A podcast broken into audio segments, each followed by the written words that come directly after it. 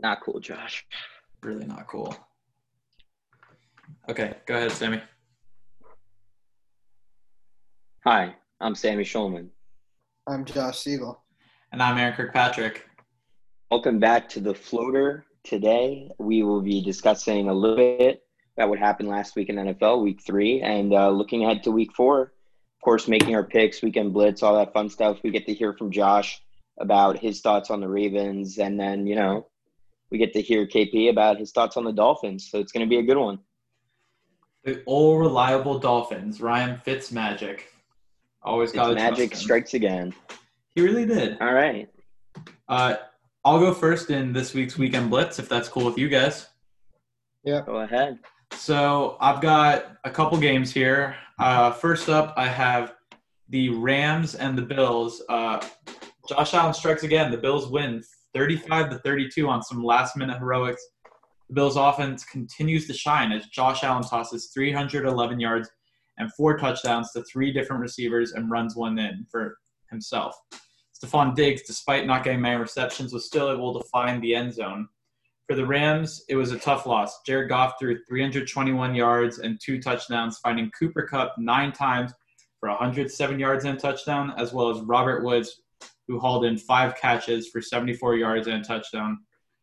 Something that can't go unmentioned was their run game. Darrell Henderson ran for 114 yards and a touchdown. Hopefully, they're going to have a bounce back week this week. They're playing the Giants, who can't do anything. That's an abysmal franchise to watch and an absolute mess. Next up, I've got the Panthers and Chargers. Teddy Bridgewater gets his first career win in Carolina as the Panther defense halts rookie quarterback Justin Herbert and hold on to a 21 to 16 lead. Despite losing, Herbert threw for 330 yards, a touchdown, and an interception. He connected on many occasions with both Keenan Allen and Austin Ekeler for a combined 24 reception receptions. On the other side of the field, the Panthers offense looked in disarray with Mike Davis as the leader in receptions and only getting 46 yards on 13 carries. Uh, I don't know about you guys, and we'll spend a bit more time when we're making our picks, but that Panthers offense is a mess, to put it nicely. But those are mine. I'll send it over to Sammy. What you got, Sammy? All right. Thanks, KP. Uh, starting in Seattle, where the Cowboys and the Seahawks squared off in what we all thought was going to be a high scoring matchup, and it delivered as the Seahawks and Cowboys each put up 30 points. Um, Russell Wilson, magnificent as always, 315 yards and five touchdowns. Could have been six, but DK Metcalf throws one out of the back of the end zone as he gives up on the play a little too early to Jackson esque. Despite that, DK finds himself ending the day with over 100 yards and a touchdown. Uh, also, Tyler Lockett had 100 yards and three touchdowns himself. Wilson carries the Seattle Seahawks to a win over the struggling Cowboys at one and two. However, Dak Prescott did his thing again today. 472 yards passing and three touchdowns. Gallup and Cedric Wilson, who just for perspective was projected zero fantasy points last week, had themselves a couple of games as uh, Cedric Wilson or Cedric Wilson broke up onto the scene, but it wasn't enough as Dak's three turnovers were costly as the Cowboys fall to the Seahawks 38 to 31. Uh, Sunday Night Football on NBC. Mike Tirico announcing that was a bit of a, a debacle, but the game itself very fun to watch. Another shootout with both teams scoring 30. Aaron Rodgers, the magic's back for him too. Let Russ cook, let Josh Allen cook, let Aaron Rodgers cook. Why not? Uh, he finds himself finishing the game 21 for 32, 283 yards and three touchdowns. Allen Lazard with six receptions for a buck 46 in the score. Although it came out today that he's dealing with a core muscle injury, so that monitor. Davante Adams working his way back from injury, but it didn't seem to matter as Davante Adams and Michael Thomas both out. Fair matchup. Packers take advantage of a lackluster Saints defense the last two weeks, find themselves winning 37 to 30 as Drew Brees, despite putting up 288 yards and three touchdowns, continued to struggle in terms of the ball downfield. And the only bright spot really for the Saints is just Alvin Kamara's absolute dominance continues as he found himself with not only six carries for 58 yards, which is almost 10 a clip, but he also had 13 receptions for a buck 40 and two scores, including a play that was Marshawn Lynch esque, but the shifty version. Taysom Hill comes in, fumbles the ball, maker in the game. It's as if you shouldn't have not played your Hall of Fame quarterback. But I digress. Packers 3 0, Saints 1 and 2. Monday Night Football, the long awaited matchup had arrived. The Chiefs and the Ravens, and the consensus pick going into the game by the time it started was the Ravens, including ESPN, who gave them a 61% chance to win after they drove down running the football and looked pretty good with a Tucker score. That ballooned up to 71. But after that, it was all Mahomes all night long. He backed up his first rushing touchdown this season and followed it up with 380 yards and four touchdowns through the air.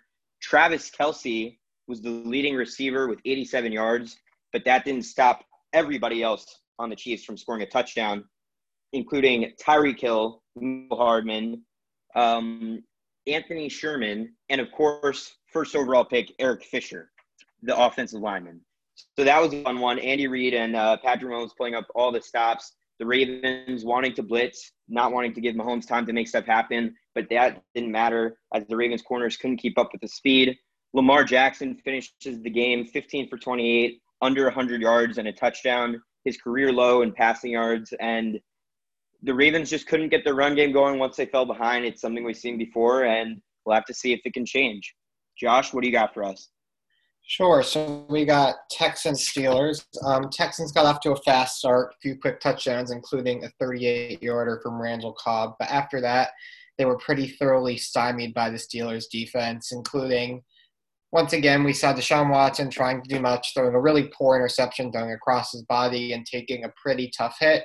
Steeler, what was a pretty similar game to the one against the Broncos, controlled the game pretty thoroughly in the second half behind a big performance from James Conner to win 28 21.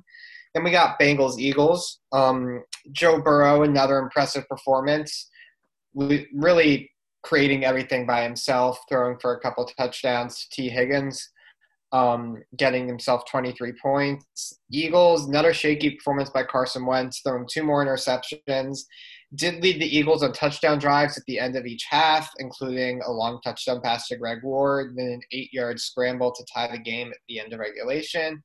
Overtime was interesting because there were a bunch of three and outs, and then the Eagles got the ball in decent position to win the game and decided to run the ball around the 42 43 yard line and wound up settling for a 59 yarder for the win, which then was moved to a 64 yarder via false start, and then they decided to punt. So really, the Eagles and then the Bengals after the punt basically ran a two-yard draw. So basically, both teams agreed at the end to tie this game, which is pretty interesting. We saw maybe the first ever settle for a tie. That Eagles roster has just honestly looked abysmal recently. Uh, I saw some meme I don't know. It was probably like a SpongeBob face or something, but like uh, Jalen Hurts on the sideline after seeing Carson Wentz play like crap. And is there a world where Carson Wentz gets replaced by Jalen Hurts this season? Not unless he gets hurt. No pun intended. Yeah, they're paying Wentz too much, too much money. Um, but he looks terrible. I he looks to be you know in the bottom half of NFL quarterbacks. I mean, I said before last game that I felt like the Bengals were the better quarterback in that game. And coming out of that game, I certainly felt like they had the better quarterback, not only in that game, but in general. Um, but should we go ahead to our picks for this week? Yeah, let's uh, go ahead and do that. So today, as we mentioned, is Thursday. So we've got Thursday night football. First, do we have our results from last week? Oh, results from last week. Let me pull that up real quick. Um, Josh, I have a question for you as I pull this up. Yeah. Uh, Nick Foles, what do you think about that? Like, obviously, it was a matter of time before he replaces Mitchell Trubisky, but what did you think about his performance after stepping in? Huge cock. Josh, sports take, not God. Josh take. Sammy, can you go first now because I don't trust Josh anymore. Yeah, I mean, I, I don't know what to say about that. I thought he could only do that kind of thing on the Eagles. I guess we'll find out this week if he's that good or if the Falcons are that bad. I, I feel like it might be the latter, but if he can lead them to an impressive victory over the Colts, we could be talking differently a week from now, you know? Yeah, definitely. Um, so I'm gonna apologize. My Google Drive is refusing to load. I have the reconnecting sign. So can we start with the Thursday night matchup while I try and get this to work? I'll see if I can pull it up on my phone or something. Sure. So we have our Thursday night matchup, which I think can be pretty fairly summarized as the worst primetime football game to ever exist in the history of humanity ever. It just sorry, I'm gonna quickly jump in while I'm trying to fix this, but just honestly, all the games have been pretty bad. We have that'll change next week. We have a fun one. I believe, what is it? The Buccaneers are playing the Bears. I want to say next week. All I know is that this is just the time of the year when Fox next week will pick it up, Yeah. and that's when things start to get good on Thursday night. Yeah. But anyway, every the, every team gets a primetime game, so they like to throw some in now. Like nobody wanted to see the Jets week 17 on or week 16 on Sunday night or anything like that. So let's Yeah. just get it out of the way tonight. anyway, we got the 0 3 Broncos on to already their third quarterback of the year, Brett Rypien, son of former NFL and Nephew. Super Bowl MVP Mark Nephew Rypien. Josh. Didn't I say nephew? No. Oh, I thought I thought he was the son, not gonna lie. Uh, he's a nephew. Um, against Sam Darnold, we have the Broncos minus one. Um, I don't have too many thoughts on this game, but I think the Jets are the worst team in football, so I'm going to go with the Broncos. I too picked the Broncos here. I know what's his name is a bit of a mess. Um, Brett Rypien, he's a this is his first start. Melvin Gordon hasn't shown anything to say that he's back, but either way, it's just it's an absolute mess watching the Jets right now. Adam Gase should be fired. Uh, there's just so many things that are wrong within that organization that I just think change needs to happen. And honestly, for their own sake, I think if they get blown out today, then they can maybe finally move on from Adam Gase. But Sammy, where are you leaning? I'm gonna go with the New York Jets. I don't like either of these teams at all, but at the end of the day, I think that Sam Darnold will be able to do enough with that offense. I like. I'm not saying he won't throw interceptions, but I still think that he'll be able to put up points, a point total in the 20. I'm not sure I can say the same about the Broncos offense right now.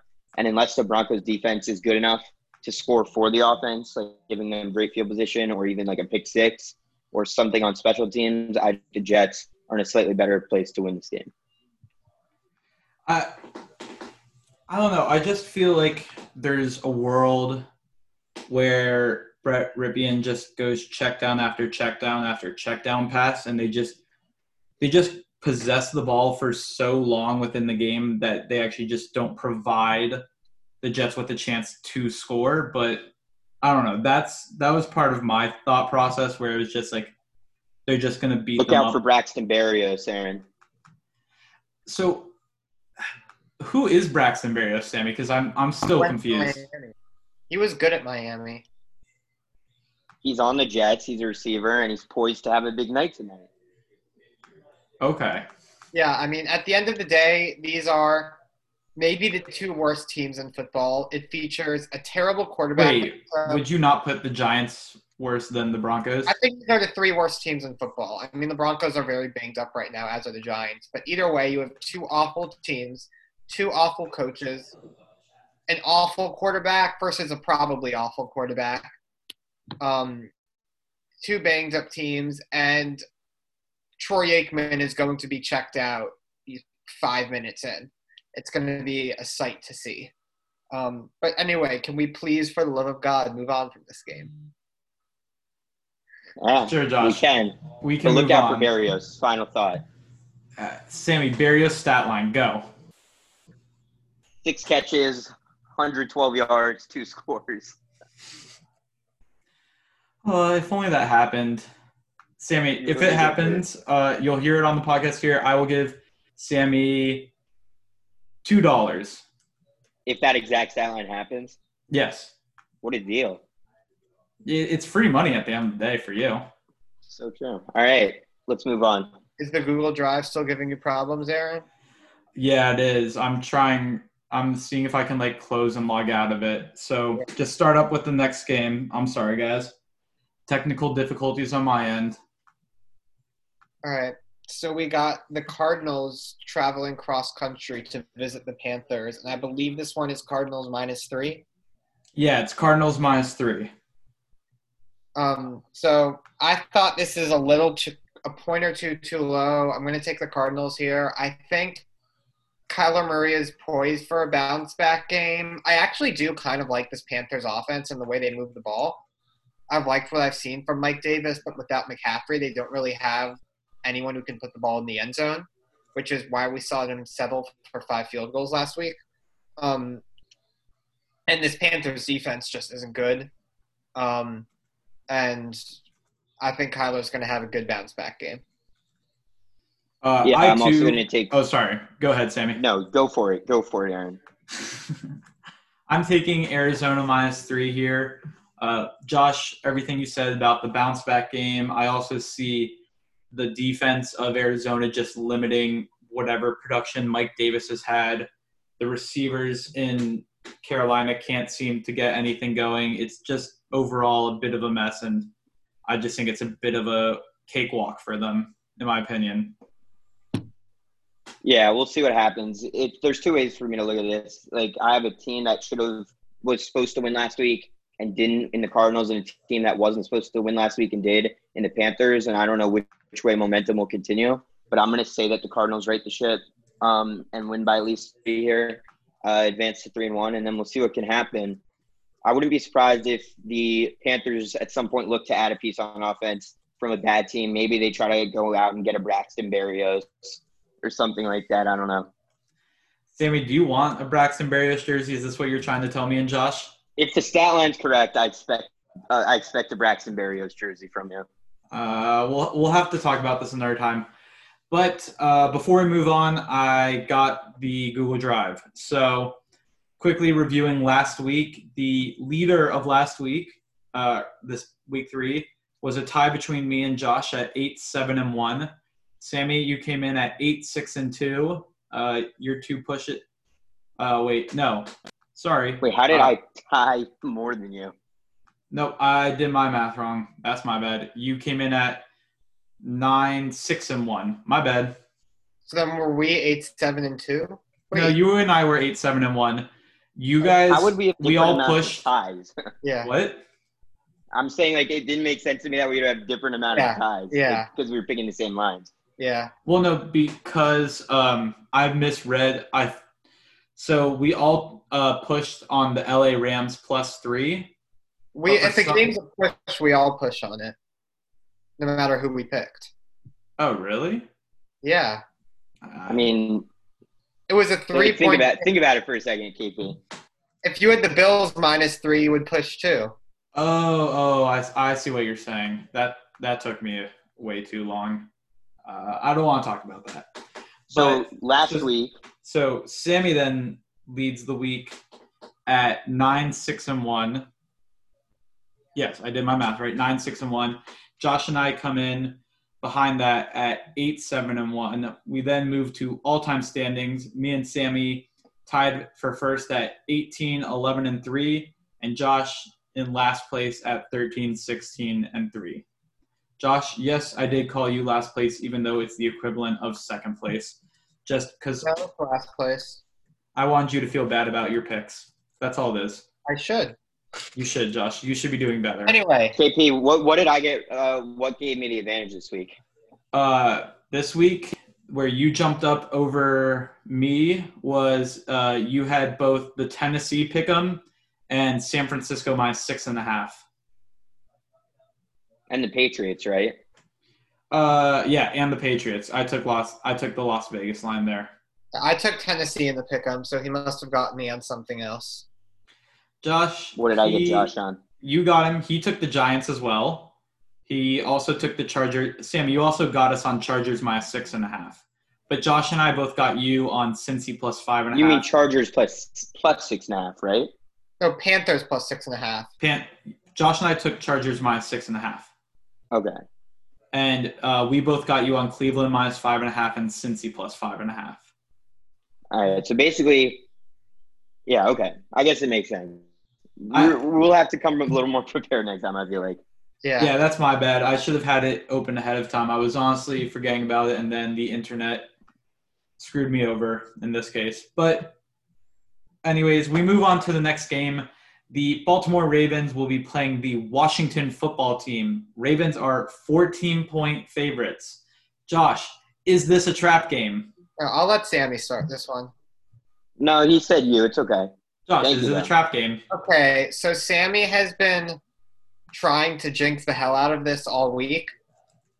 He's been really, really firm in his stance that the Ravens will win this game, something like, you know, 42 to 6. Um, he's been saying, no, this is going to be a disaster. RG3 is going to be scoring touchdowns. Um, and I'm not going to take the bait, so I'm going to emotionally hedge and pick Washington. Are you being serious, Josh? Yeah, I'm taking Washington plus 14. Let's have listen. I hope I'm wrong, but I'm not I'm not this is more of an emotional pick. I'm not falling for the bait. I'm not taking Sammy's bait. Sammy, what are we supposed to say to this? Well, all I'm going to say is that I did it because this is not bait at all, and I think Josh knows that deep down. I genuinely am trying to think if they're if, like if if the Washington football team were to win, put the 14 point side. If they were to win, would it not be the biggest upset in NFL history? Like, where else have you ever had a game between two teams? One of them is coming off a loss that they were like the, the Ravens' whole season was contingent on this Chiefs game. They lose it, and in Josh told me that two minutes left in the game that there was something on the bench chatter like we're on to Washington, and I'm supposed to think that oh, but the Ravens aren't really going to come up swinging. No, I think that if Washington were to win this game, it would be the biggest upset in NFL history. I think if they were to cut spread, I would be sincerely surprised. And so, not an emotional pick, just what I feel like is a smart pick.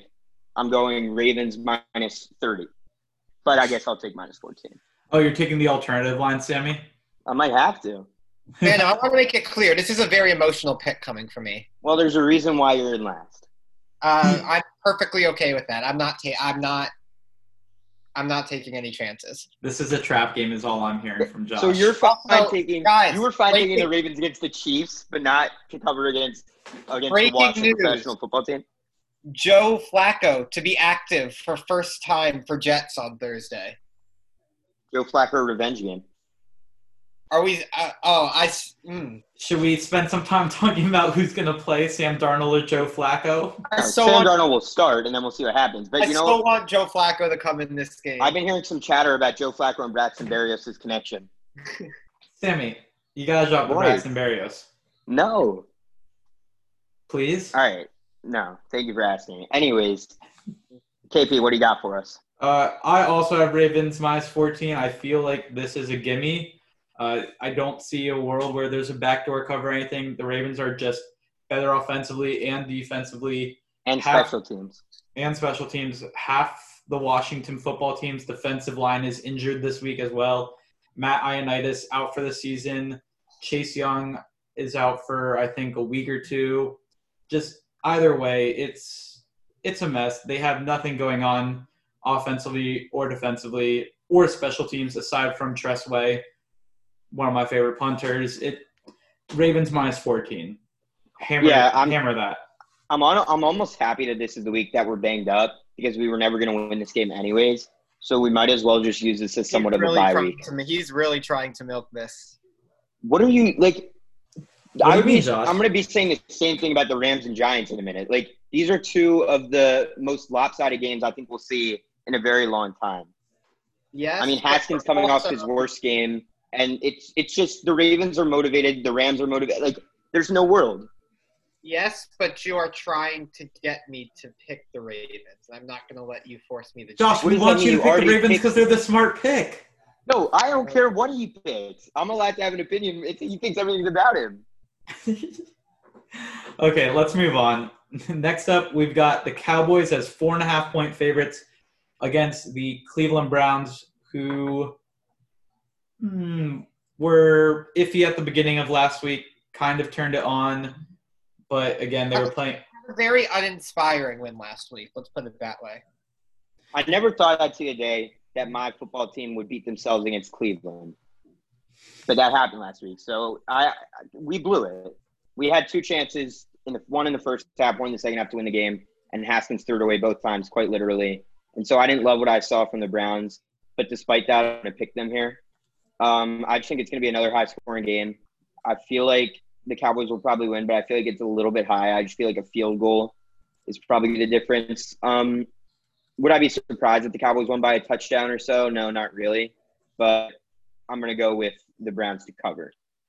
Um, so I'm gonna go with the Cowboys, but I don't really love. I'm doing it kind of tentatively because the four and a half makes me nervous, which is just true in general with a four and a half point spread. Because if you think about it, if you're taking a four and a half point spread, you should really be taking a six. You need to be confident in a six and a half point spread for that game. Because you think, just think about the way a football game works something weird needs to happen in order for it to be a five point game. Like there either needs to be an unusual amount of field goals or a failed two point conversion or something else. In order to get a six point game, you're not going to have a go ahead touchdown to make it a six point game because a team is down by one, they go for two. So the only ways to really get a six point game normally is an overtime touchdown or you're up by three and kick a late field goal which are two very specific scenarios to bank on. But I kind of do like the Cowboys minus six and a half just because I don't think the Browns are good. Um, and like I think the Cowboys offense is good. I think the Seahawks are really good. And I really liked what I saw from the Cowboys last week and battling back in that game. I mean, until that final drive by Russell Wilson, they outplayed the Seahawks for most of the second half. Um, and I think this will sort they haven't really had a statement game yet because we had high expectations. They had sort of a fluky, sort of a self inflicted loss to the Rams, then that ridiculous game against the Falcons. Then they got beat by the Seahawks in a really good game that they deserve to lose. I think this is a statement game for them this weekend, and I think they'll come out firing. All of, he just gave all that explanation after picking the Washington football team simply because he thought I was trying to manipulate him. Yep.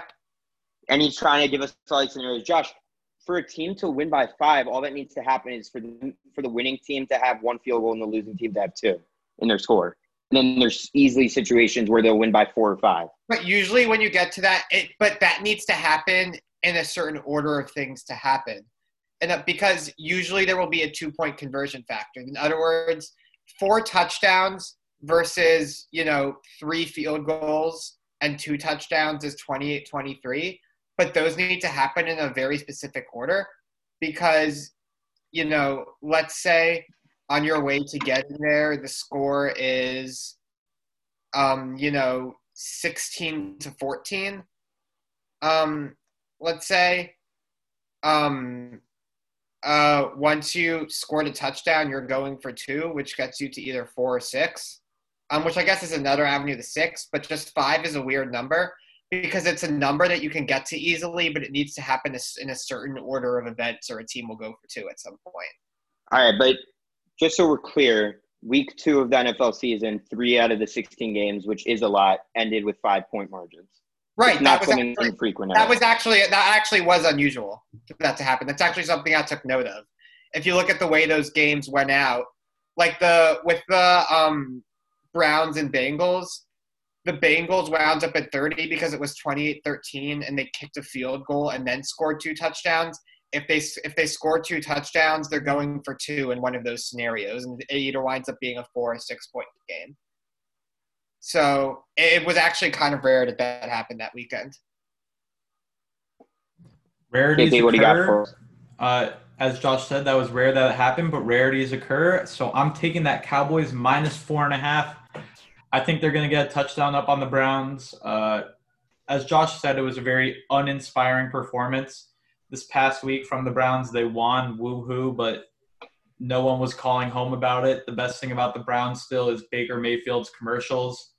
Uh, I'm personally a big fan of the book club commercial, but I want to hear you all don't have to share your opinions. Uh, I don't think there's much to say. I think the Cowboys are going to come out firing. Josh, you make a good point with the statement game. I wouldn't even say that it needs to be a statement game. If anything, I just think they're mad about losing that last game, especially after a defensive play by you know, I don't actually remember who made the play, the safety or the cornerback, but they made a great defensive play. They held him for a long time. You obviously can't stop Russell Wilson, but they did their best to limit him, but they still couldn't finish it. Cowboys minus four and a half.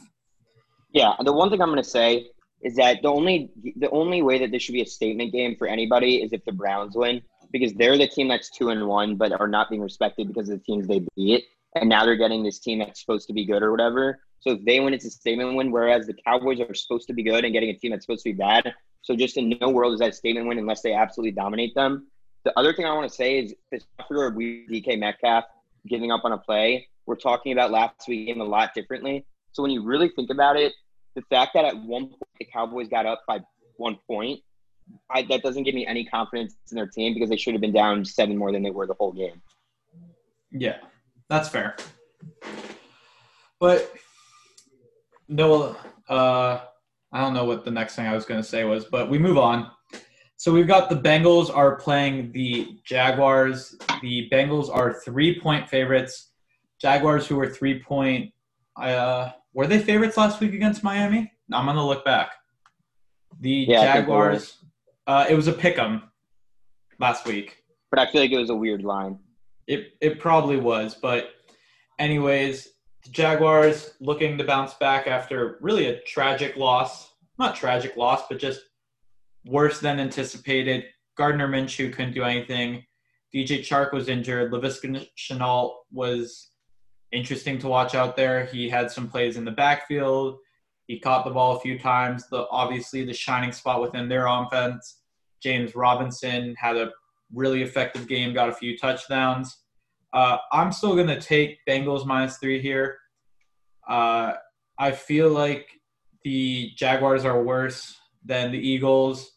I feel like Gardner Minshew is worse than Carson Wentz. I just think there's a lot of reasons as to why the Bengals here are just the better team. And if Joe Burrow can find Tee Higgins like he did, even if it's from within 15 yards, if he has a red zone target he trusts, that's a great thing for a rookie quarterback. And yeah, like I said, Bengals minus three is my line here. Um, yeah, I'm taking the Bengals too. Um, I said it before. I think Joe Burrow is just good. Like, He's just out. good, nothing else. I, I think the Jaguars came down to earth a little bit last week. They're clearly not that good. I really like what he's building with Tee Higgins. And AJ Green is will never be what he once was, but he slowly looks a little bit more comfortable. We do have to remember that these first few weeks were his first game action in almost two years. So just getting that rest off and getting into the thick of things um, will be helpful for him. The reports are that each week he's getting more comfortable and his numbers slowly got a little bit better. He caught five balls last week. They were all short balls, but you know, baby steps. I, I think this is a good this is a good place for the Bengals to get their first win of the year and for Joe Burrow to get his first win as an NFL quarterback. Yeah, I, I hope the Bengals find a way to win this one. Joe Joe Burrow deserves to be a little bit better than 0-2 and 1 at this point. His kicker cost him, his defense cost him, and then I don't even know what to say about the Eagles game. I guess really his defense again, Yeah. but I'm not convinced that Tee Higgins. What? Well, no, I was just saying his defense last week did cost them. They had the chance to ice the game gave give a late. Yeah. Um, I'm not convinced that Tee Higgins is like some red zone target. Like it was just by circumstance that he was found twice in end zone. But he and Tyler Boyd seems have a nice thing going. It maybe AJ Green gets more acclimated, and maybe in a matchup that's finally favorable for Joe Mixon, they can even get their offense firing on all cylinders. Um, so I'm also going to pick Bengals minus three. So yeah, I don't think there's too much to discuss here. It's Joe Burrow wants his first win. The Jaguars looked bad. If DJ Chark especially isn't back, which I honestly am not sure of. Josh, is he? I'm not sure. Sammy? Couldn't tell you. Either it wouldn't way. matter to me though. I I don't think it'd make a big difference, but either way, Bengals minus three. We all took it. Next up, we have the Colts, who have been surprisingly above mediocre uh, against the Bears, who have been bad. Uh, the Colts are two and a half point favorites coming into this matchup. Sammy, why don't you start us off? Um, all right, so I'm going to go with the Indianapolis Colts here. I it worries me that Nick Foles, not Mitch Trubisky, because I don't know what he has up his sleeve. But I will say I like what I've seen from Colts. I like how they're running the football, whether it's Jonathan Taylor or whether it's Nyheim Hines or even um, Wilkins. Like they have a nice little three-headed monster. Uh, I was worried that that wasn't going to be as big a factor as it originally was with Marlon Mack, but it seems like those guys have picked up where it left off.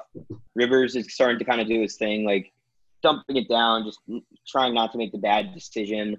Um, but yeah, so I'm gonna go with the Colts, and it's when you think about it, the Colts should be three and zero. Like the Jaguars, much like the Washington football team, just came out ready to play Week One, but that didn't mean that they were like these amazing teams or anything. And so I feel like if the Colts had just had their schedule slightly different, they would be three and zero. Um, and I think that they're a pretty good team. I'm looking forward to seeing them play the Titans twice this year. Yeah. Um, also, piggybacking on your point about that first game, in that first game, the Colts didn't punt once the whole game and only scored 20 points, which is kind of fluky. But there are some really interesting DVOA nuggets in this game. Um, so DVOA at the beginning of the season isn't that reliable in terms of the outlook of the team because it doesn't put in opponent adjustments until week four. It's a good measure of just on a base level how well you've played. Um, and so far, the Colts are number one in total DVOA in the NFL because they've had back to back dominant performances against really poor teams. That being said, they are the first team with a loss to be number one after three weeks since 1989, and they have the lowest rating for a number one team through three weeks um, since 2000. On the other side, the Bears, who haven't really played anyone good, still have the fifth lowest DVOA ever for a 3 0 team, which presumably will only go down once uh, opponent adjustments are added. So, a lot of interesting stuff in this game. I'm going to go with the Colts um, because I do think they have looked better each week. I think the first game, part of it was just Philip Rivers getting adjusted to his new receivers. I do think this defense is pretty good. I like a lot of the pieces they have. Um, and I'm still, you know, not sold on the Bears. At the end of the day, their defense is solid, but it's not what it was two years ago. Um, we have to remember, you know, two, the two of these games were 27 23 and 30 26, which are not low scoring games by any means. Um, Nick Foles led a really fun comeback. His efficiency numbers actually weren't that different than Trubisky, though he obviously is better. But this is the first real team the Bears have played. Um, same for the Colts, but I just think the Colts are better, so I'm going to go with the Colts. Yeah, so I'm also taking Colts minus two and a half here. Um, I think there, I don't have much to add on to. Uh, Sammy, as you mentioned, we don't know what Nick Foles we're getting. Are we getting a Nick Foles who beats former MVP Matt Ryan, or are we getting a Nick Foles who can't do anything down in Jacksonville? Uh, who knows? I'm still going to take the Colts minus two and a half here. Uh, I think it's a pretty good line as well. The fact that they're even shielded from a field goal uh, to an. To an extent, uh, I, I, don't know. Overall, I just think this one's not a gimme per se, but it's a very favorable line for betting the fa- the the favorite. Is what I meant to say. Uh, something else that's worth mentioning: uh, just a couple breakout players who could be having good games this week. Uh, on the Colts side of the ball, we've got tight end Mo Alie-Cox. Um, he's been getting some. What, Josh? Picked him up in fantasy this week. Are, are you happy about that? I'm glad that you mentioned him. He's an extremely athletic tight end. He's been getting some looks. He didn't get anything too crazy as far as yardage or anything goes, but we could see him involved in the offense more. And the other person who could have a, a breakout esque game is David Montgomery. Uh, Tarik Cohen being injured, Montgomery is the clear back. Uh, whether or not, I don't know. I saw they were working out some running backs. I don't know if they signed any of them. So, especially if no running backs are signed, like Lamar Miller, who was one of the candidates, then I could see Dave Montgomery getting a lot of touches and getting a lot of use as well as in the short passing game.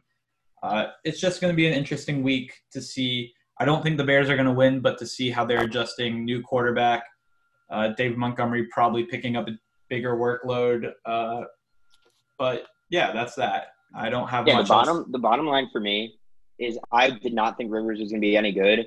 And people, you know, would say like, "Oh, but he had no time to throw," and I was like, "Yeah, but like, how much that gonna make a difference?"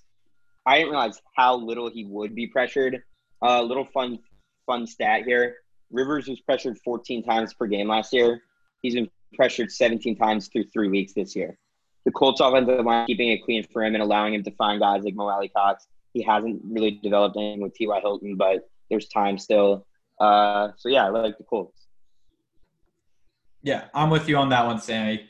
Next up, we have the Los Angeles. I almost said San Diego. Los Angeles Chargers versus the Tampa Bay Buccaneers. Buccaneers are seven point favorites.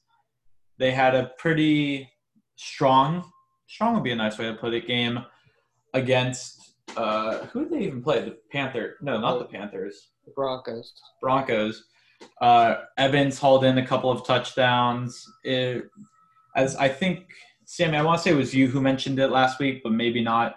Leonard Fournette starting to settle into the offense. There's just a lot of promise going on. And with that being said, I will take the Buccaneers minus seven over the Chargers. Uh, Chargers brought it within close, a close-ish game of the Panthers, but I think Justin Herbert, it's again, he's going to come back down to earth. Uh, it's not going to be anything too crazy from him, and I think Mike Evans is going to have a great and proficient game, and I'm hoping something like eight receptions, 120 yards, two touchdowns. That'd be really great for my fantasy team. So, uh, what about you, though, Sammy? Yeah, also with the Buccaneers. Um, I, I just like what's going on there right now. They have some momentum going. And then after that uh, performance against the Broncos, I just feel like sometimes when you play bad teams, it can get you going. And I feel like that's the case with Tom Brady every year. Um, he didn't do too much with Evans when you really think about it. Like it would be two yards, two catches, two touchdowns. Um, and so, like fantasy wise, that looks better than it really is. But if he likes him in the red zone, that's great. If they can keep getting there, that's great. I'll take the Buccaneers here. Yeah, um, I have the Buccaneers as well. Um, the Panthers were able to move the ball on the Chargers last week, which was a little concerning. Um, and that Chiefs performance looked a little more fluky.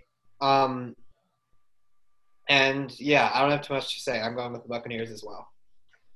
Yeah, uh, I feel like this game is uh, it's another one of those games where it's pretty much an obvious pick. Uh, we haven't seen much out of the Chargers that makes us feel better about them, and we've seen the Tampa Bay offense finally starting to click. So it, it's as simple as that, and I've got nothing else on it. So I'll just move into the next game. We've got the Vikings versus the Texans. The Viking the Vikings are not favorites. Wow, I messed that up. The Texans are three and a half point favorites. Josh, thoughts? Hit me. Yeah, so I'm taking the Texans here, and it has little to do with football. Um, the Viking, as everyone knows, the Titans Steelers game is being postponed this weekend because of some co- positive COVID tests for the Titans. And the Vikings were forced to stay home for a couple days while they all got tested because they had just played the Titans. Um, and the Vikings weren't allowed to return to their facility till today. And if you just look at what that means in terms of a football week, Monday you usually have off. Um, some guys go in to lift and stuff. Tuesday, you know, you have team meetings, um, uh, initial film watching, and people go in to work out and stuff. Wednesday is your first actual practice. Thursday you practice, um, and then Tuesday and Wednesday is also mainly when you're installing your game plan and coming up with your game plan. Um, and A, you know, on Tuesday, people basically lost a day of working out. The facility, whatever they have at home, is not enough. On Wednesday, everyone lost a full day of practice. We think about it on a week to week basis. If someone, if one fantasy player doesn't practice on Wednesday, we talk about what that means for him going into Sunday. Well, everyone on the team didn't practice on Wednesday. On top of that, the game plan was literally installed via Zoom. Like had, they had to come up with a game plan and install it completely remotely. They weren't able to watch a bunch of film together in person, which is not helpful at all. And then on top of that, on Saturday morning, after only a day and a half back together, they're going to have to try take what is not a short flight, basically from the top of the country to the bottom country, and then go play a professional football game on not the same shape that they would like to be and not as prepared as they would like to be. So for all of those reasons, I'm taking the Texans minus three and a half.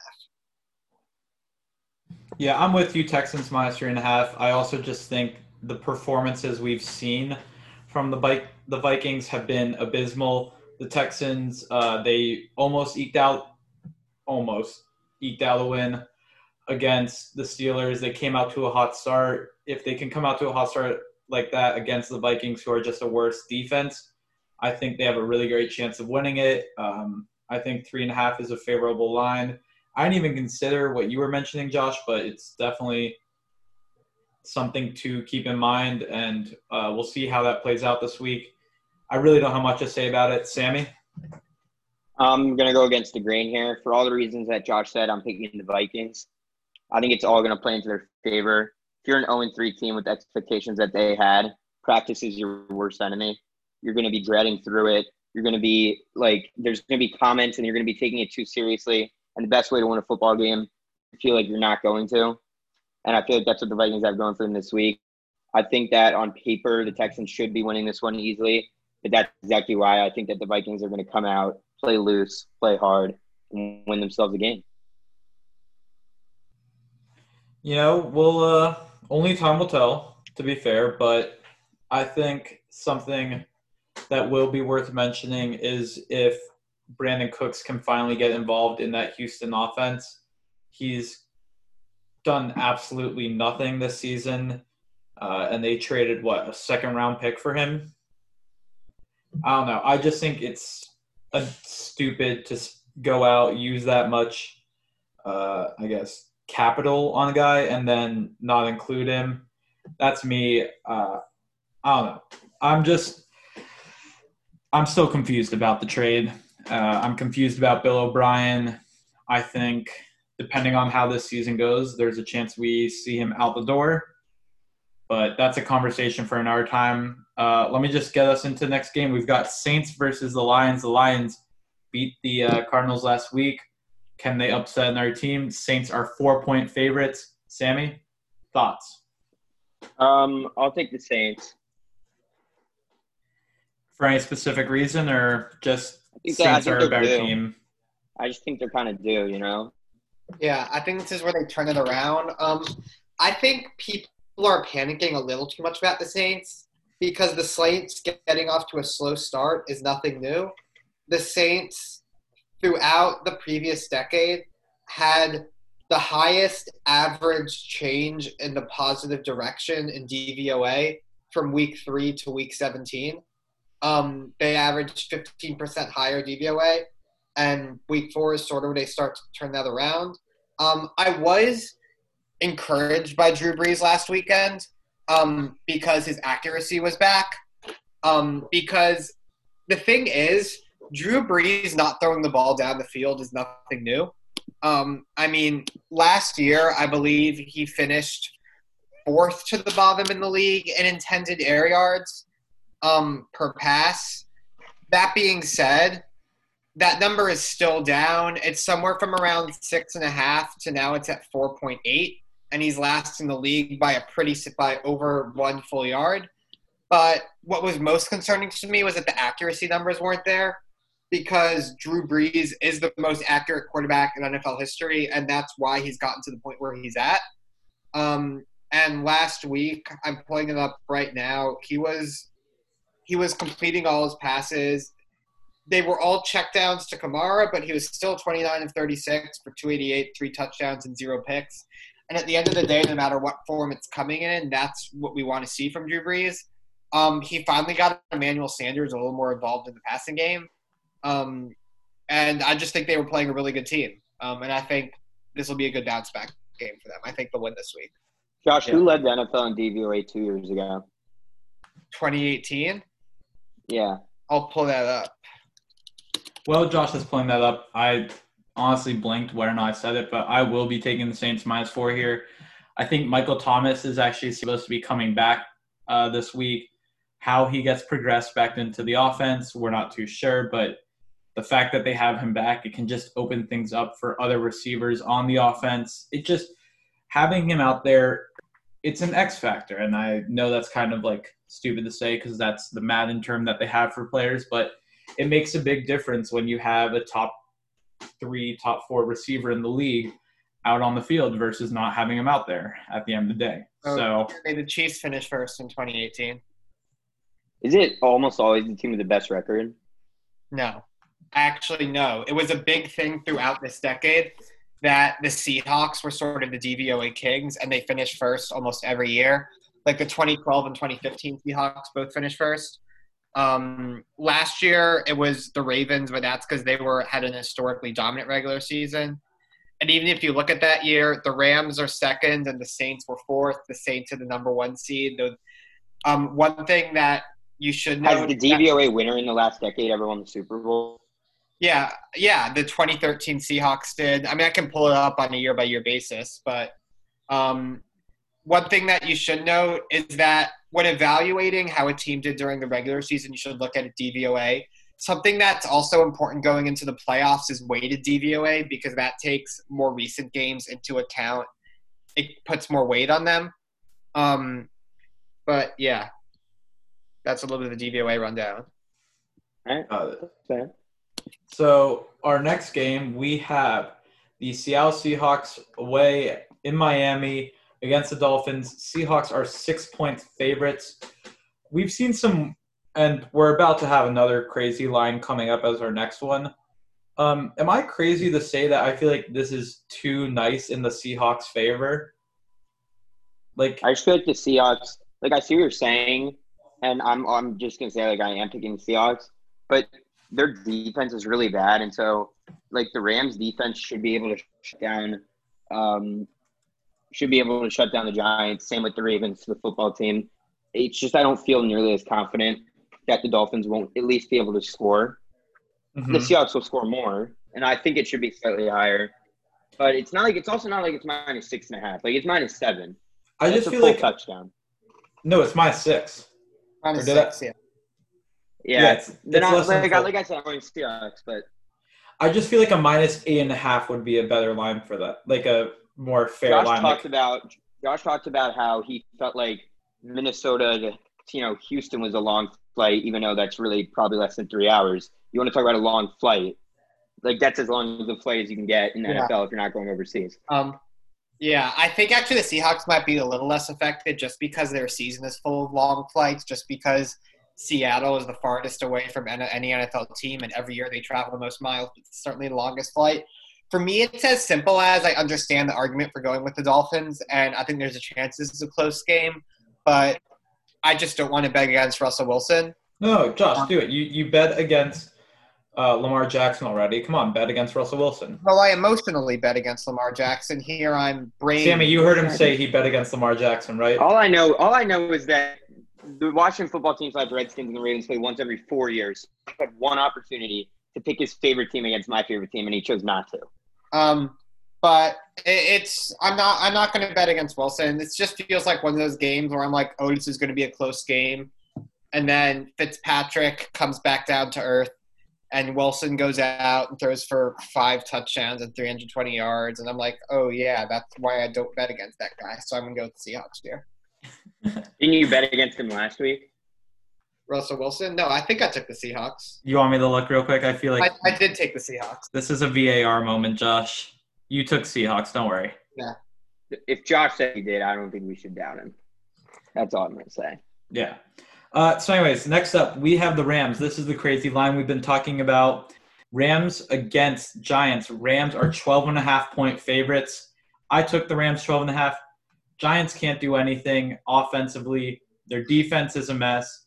The Ram- Aaron Donald is going to have another heyday against an awful offensive line. It I could see uh, Daniel Jones probably getting sacked at least five times this game it- it's going to be an absolute heyday uh, for the Rams defense and the Rams offense. We haven't seen anything productive from the Giants defense. Overall, I just I don't think there's anything that makes us think otherwise that the Rams should be able to win this by I guess, 13 points. I think it comes down to the fact that last year the Giants played a very injured team traveling to their stadium cross country and they lost 36 to 9 which by the way was a scorigami. Um, and now we have the giants as the team flying cross country to play an already better and not injured team. I think this is rams minus 12 and a half. This one's going to be a bloodbath So, Josh, what you're saying is you're taking the Giants here? no i'm taking the rams Thought I could get you. Sammy, what about you? Next, uh, just so you know, KB. That's not you do. You would have had to start calling in Monday and saying, "Man, this Rams is so easy. This is going to be a terrible game." That's how you do it. Oh, okay. You have to get in it early and often. Uh, yeah, let me I mean- let me. Who are the Ravens playing next week? Josh, those Bengals are nothing to be worried about. Joe Burrow yeah, actually, like was that's, not that's a actually a good Heisman point. Quarterback. The Ravens, you might as well pencil them in at four and one at this point right now. Oh. anyway But yeah, I'll pick the Rams. The only thing that to me that would be more surprising than the Rams not covering this would be the Ravens not covering against the football team. I mean, these are just. I, I'm gonna want to see the stats after this week about the biggest point differential from two teams in the same division losing combined in one week. Because between whatever 40 or 50 the Ravens win by against the Washington football team, combined with the 30 that's put up here for the Rams, I just think I was already telling Josh there's the NFC East has a minus 197 or no, no, minus 97 point differential through three weeks, which is just ridiculously bad. And I wouldn't be surprised if it was minus 197 after this week with the Ravens winning by 60 or 70. Yeah, definitely. Well, we move on. Buffalo playing. Uh, who are they playing? I accidentally scrolled to week five. think Give me one second. I think they are playing Vegas. Yeah, I was scrolling the week five. Buffalo against Vegas Sunday, 4:25 p.m. Buffalo three point favorites. Josh, is, do you believe in Josh Allen finally? So I'm going to take Buffalo. Um, I've liked what Josh Allen. That was a very. Let's put it this way: there was only one offensive face mask in that game instead of three laterals. I saw a headline that sort of perfectly summed up the Josh Allen experience. Josh, you know there was one lateral, right? Yeah, there was one lateral that was called an He's still he's still lateraling. I was really upset when they called it incomplete. Um, but so I saw this one headline that said Allen starts hot, melts down, wins. Um, and also, so Robert Mays, who's someone who used to work for the Ringer, gave a very good analogy to watching Josh Allen play quarterback. Um, and it's this John Mulaney skit, this bit, where it's about a horse being loose in a hospital. And the horse is loose in the hospital and you're more confused because you don't know if it's a bad thing. It's just you know crazy things are going to happen. And you have to stay attentive the whole time. You need to get updates. And sometimes the updates is just the horse took the elevator. But you always need to stay looking because there's a horse loose in a hospital. We haven't seen this before. And we don't know if this is good or bad. And it might not be bad at all, but you have to keep looking because there's a horse loose in the hospital. I feel like that's the Josh Allen experience. Um, Josh, are you okay? that I, being, I was gonna let you go with that, but are you okay? but it's look up the skit. It, it actually makes a lot of sense. I'm not John Mulaney. Um, I can't. I don't deliver it like he does. But anyway, I also think something that's really been clear the first few weeks of the year is Brian Daboll is one of the more underrated coordinators in football. I mean, it, it really shows. This is more of a greater point how so many teams are so scared to do anything innovative that Eric Bieniemy, Greg Roman, and Brian Daboll all went unhired last season. Where even you have guys like Kevin Stefanski, who's a good offensive coordinator, but he runs more of a base offense. Um, and those guys are getting hired over, you know, guys who are running innovative offenses, and because those are teams who are scared to do anything bold. And I think some of the concepts Brian Daboll has been coming up with perfectly fit Josh Allen. Um, I really love a lot of the deep crossing routes that he's been drop, drawing up. And even the last touchdown to Tyler Kroft was a really great play design. Um, I think the Bills have built a really good roster and they have a great coaching staff and they've built a culture that fits that roster and that coaching staff. And the Raiders, I just don't think they're very good. I mean, the Saints game, they actually got outplayed.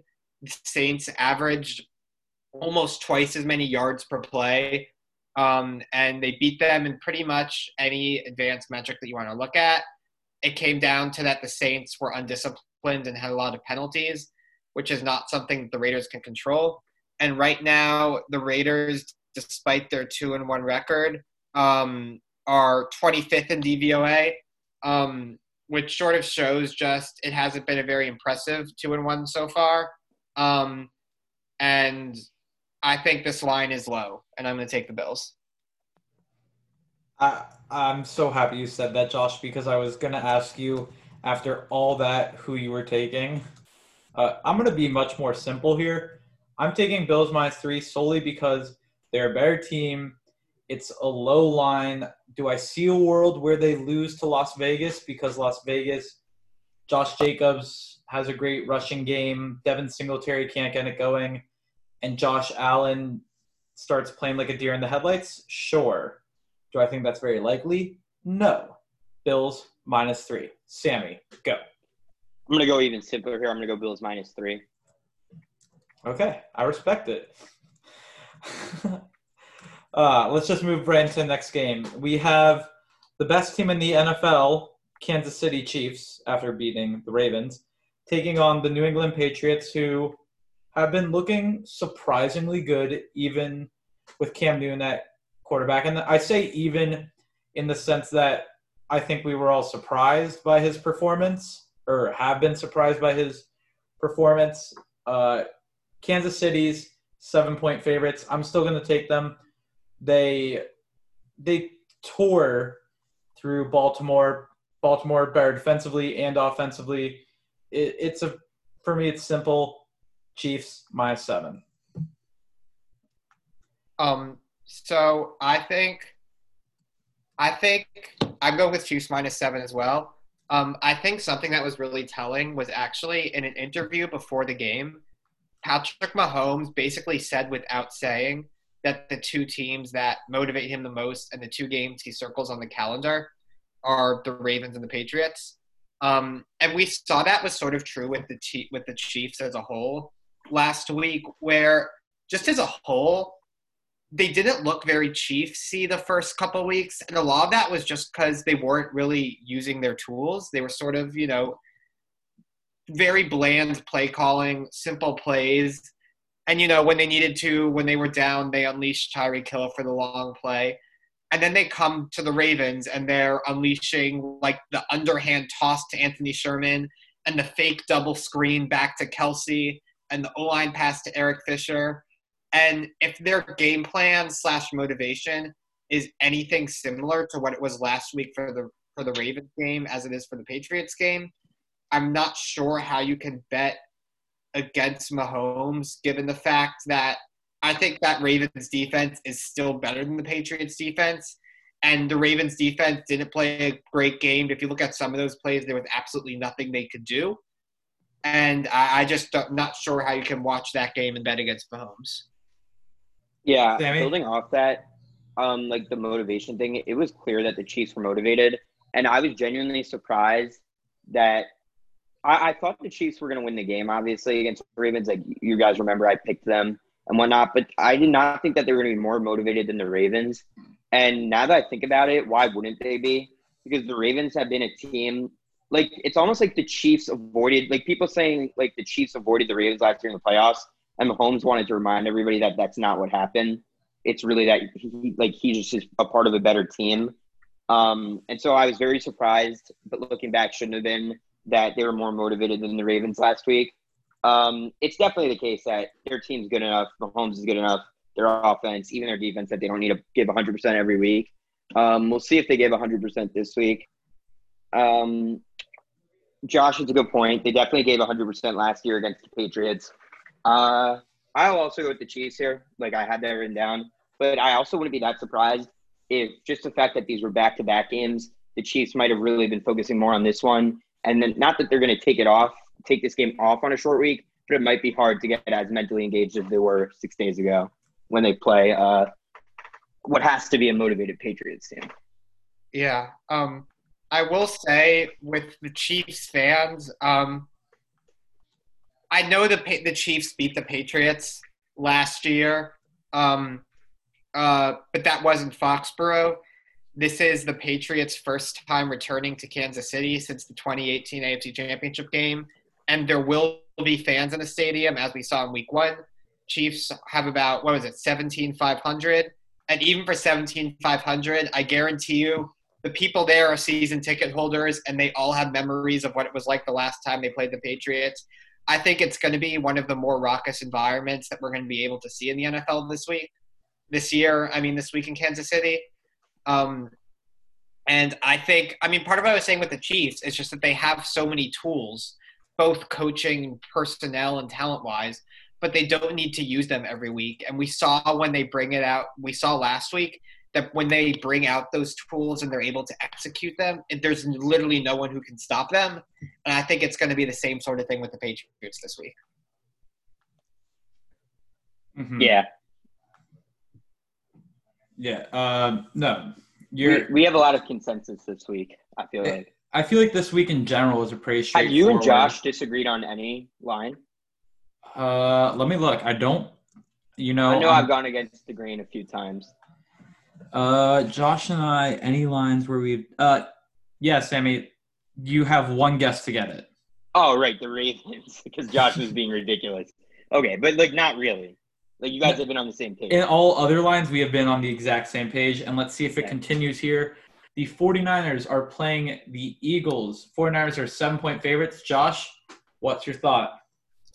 Well, my thought is that I'm going to be watching the NBA Finals on Sunday night. Um, I mean, this is about as unintriguing of you know a week uh, for Sunday night game as you can get. I wish we were at the point where we could start flexing games. Um, but I'm to go with the 49ers just because I think the Eagles are really bad, and I haven't seen anything from Carson Wentz that makes me want to bet on him. Nick Mullens is one of the better backup quarterbacks in the NFL. I mean, he was solid when he played a couple years ago. You know, he he wound up with some good passing numbers. He wound up with a higher passing DVOA than a few guys that like we know are established guys like Matthew Stafford and Dak Prescott. He had higher passing DYAR, which is um, basically a total yardage value, how much you gave above replacement level player. He finished higher than Dak Prescott, Nick Foles in that. Um, and I, I, think he's the serviceable quarterback. And I think even injured, the rest of the 49ers roster is still better than the Eagles. Um, and at the end of the day, I know the Bengals are pretty significantly better than the Giants. Um, but at the end of the day, this is a 49ers team that still beat the Giants by 27, whereas the Eagles lost to Washington by 10 and tied the Bengals. Um, so I'm going to take the 49ers here. So, Josh, we will disagree for once. I'm taking Philly plus seven here. Uh, I don't know. I just felt like backdoor cover potential, uh, any number of things. And you know what? This is my equivalent of the Washington football team plus 14. It's a stupid pick I'll end up regretting later, but I've made it. Sammy, what about you? I'm also going with the Eagles, actually. Um, I love the way you put that. Um, I just think that this is the kind of game the Eagles win. I said that last week. I was wrong. find out if I'm wrong again. Um, I hate what I've seen from the Eagles. I don't think they're very good. Um, I don't think they'll win, but I do think that'll be closer than seven. Like, what do I like? Why would this would the 49ers and Nick Mullens have better of a chance to beat the Eagles than Russell Wilson to beat the Dolphins. Uh, I'm with you on that one, Sammy. I, it makes absolutely. Well, that's, it. Josh needs an opportunity to make up ground, so this is this is a game that you'll have to keep a little bit of an eye on, Josh. Um, I'll watch the finals. No, I think the game starts at 7:30 on Sunday night, so I so I will watch the second half of that probably. Um, okay, Josh. But yeah, finally we got Monday night Packers Falcons. Um, we got the Packers. It's I believe is a seven point favorite. Seven point favorite. Yeah. Um, so I'm going to go with the Packers here. I think I think this game has the potential to be close, and I think there's a chance the Falcons could cover. But at the end of the day, we saw a Falcons team that just gave up 30 points to the Bears, and the Packers have been the best offense in football so far. I mean, they're averaging 40 points a game, and I think just the Packers are going to score a lot of points, and they're better coached, and this is going to be a high scoring game. So I don't think the Packers defense is that good but I see this in sort of like 41 to 27 territory, and I think the Packers will cover. Um, yeah, I agree with you. I think the Packers are going to have a good game. Uh, the Falcons have been choking left and right. There's at this point they'll choke the backdoor cover for all we know, and I won't be surprised, and I'll be happy that I made the right pick. So, Packers minus seven. Sammy, to close us out, you got the last pick. What's your thoughts? Uh, yeah, I'll go with the Packers as well. I think the Packers are pretty good. Falcons have been a little bit disappointing, uh, maybe more than a little bit. I don't know. It depends if you like blowing leads or not. I'll, I will say this about the Packers: they really impressed me. Uh, Josh knows I thought they would be good, but I didn't think they would be this good. Just the way in which their offense has been playing reminds me of Prime Rodgers. Um, they get Davante Adams back. At least all signs point towards it. I don't even think they would need him. But assuming he does suit up, I definitely like them to cover. Yeah, it, it's a. I feel like this is a good line for them. Um, so that's been today's podcast. Uh, next time, I will make sure I have the document pulled up in time. We'll give you a full weekend blitz. Uh, look out for tomorrow's podcast. We're going to be breaking down the beginning of the NBA Finals as well as what was a crazy wild card weekdays in the MLB, or as they're calling it, Fall Frenzy. Uh, it really was like March Madness, both baseball, and I can't complain about it.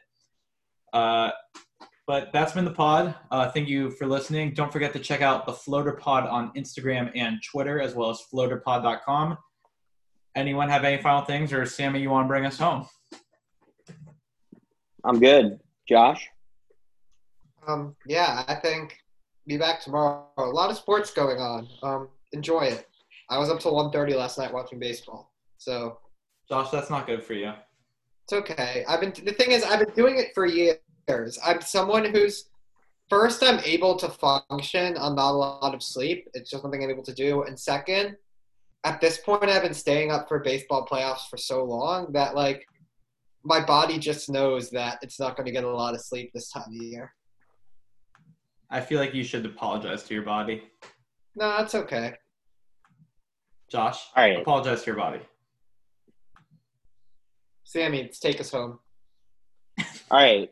On behalf of Josh and his apology to his body, KP, and myself, I'm Sammy Schulman reminding you Ravens by 50.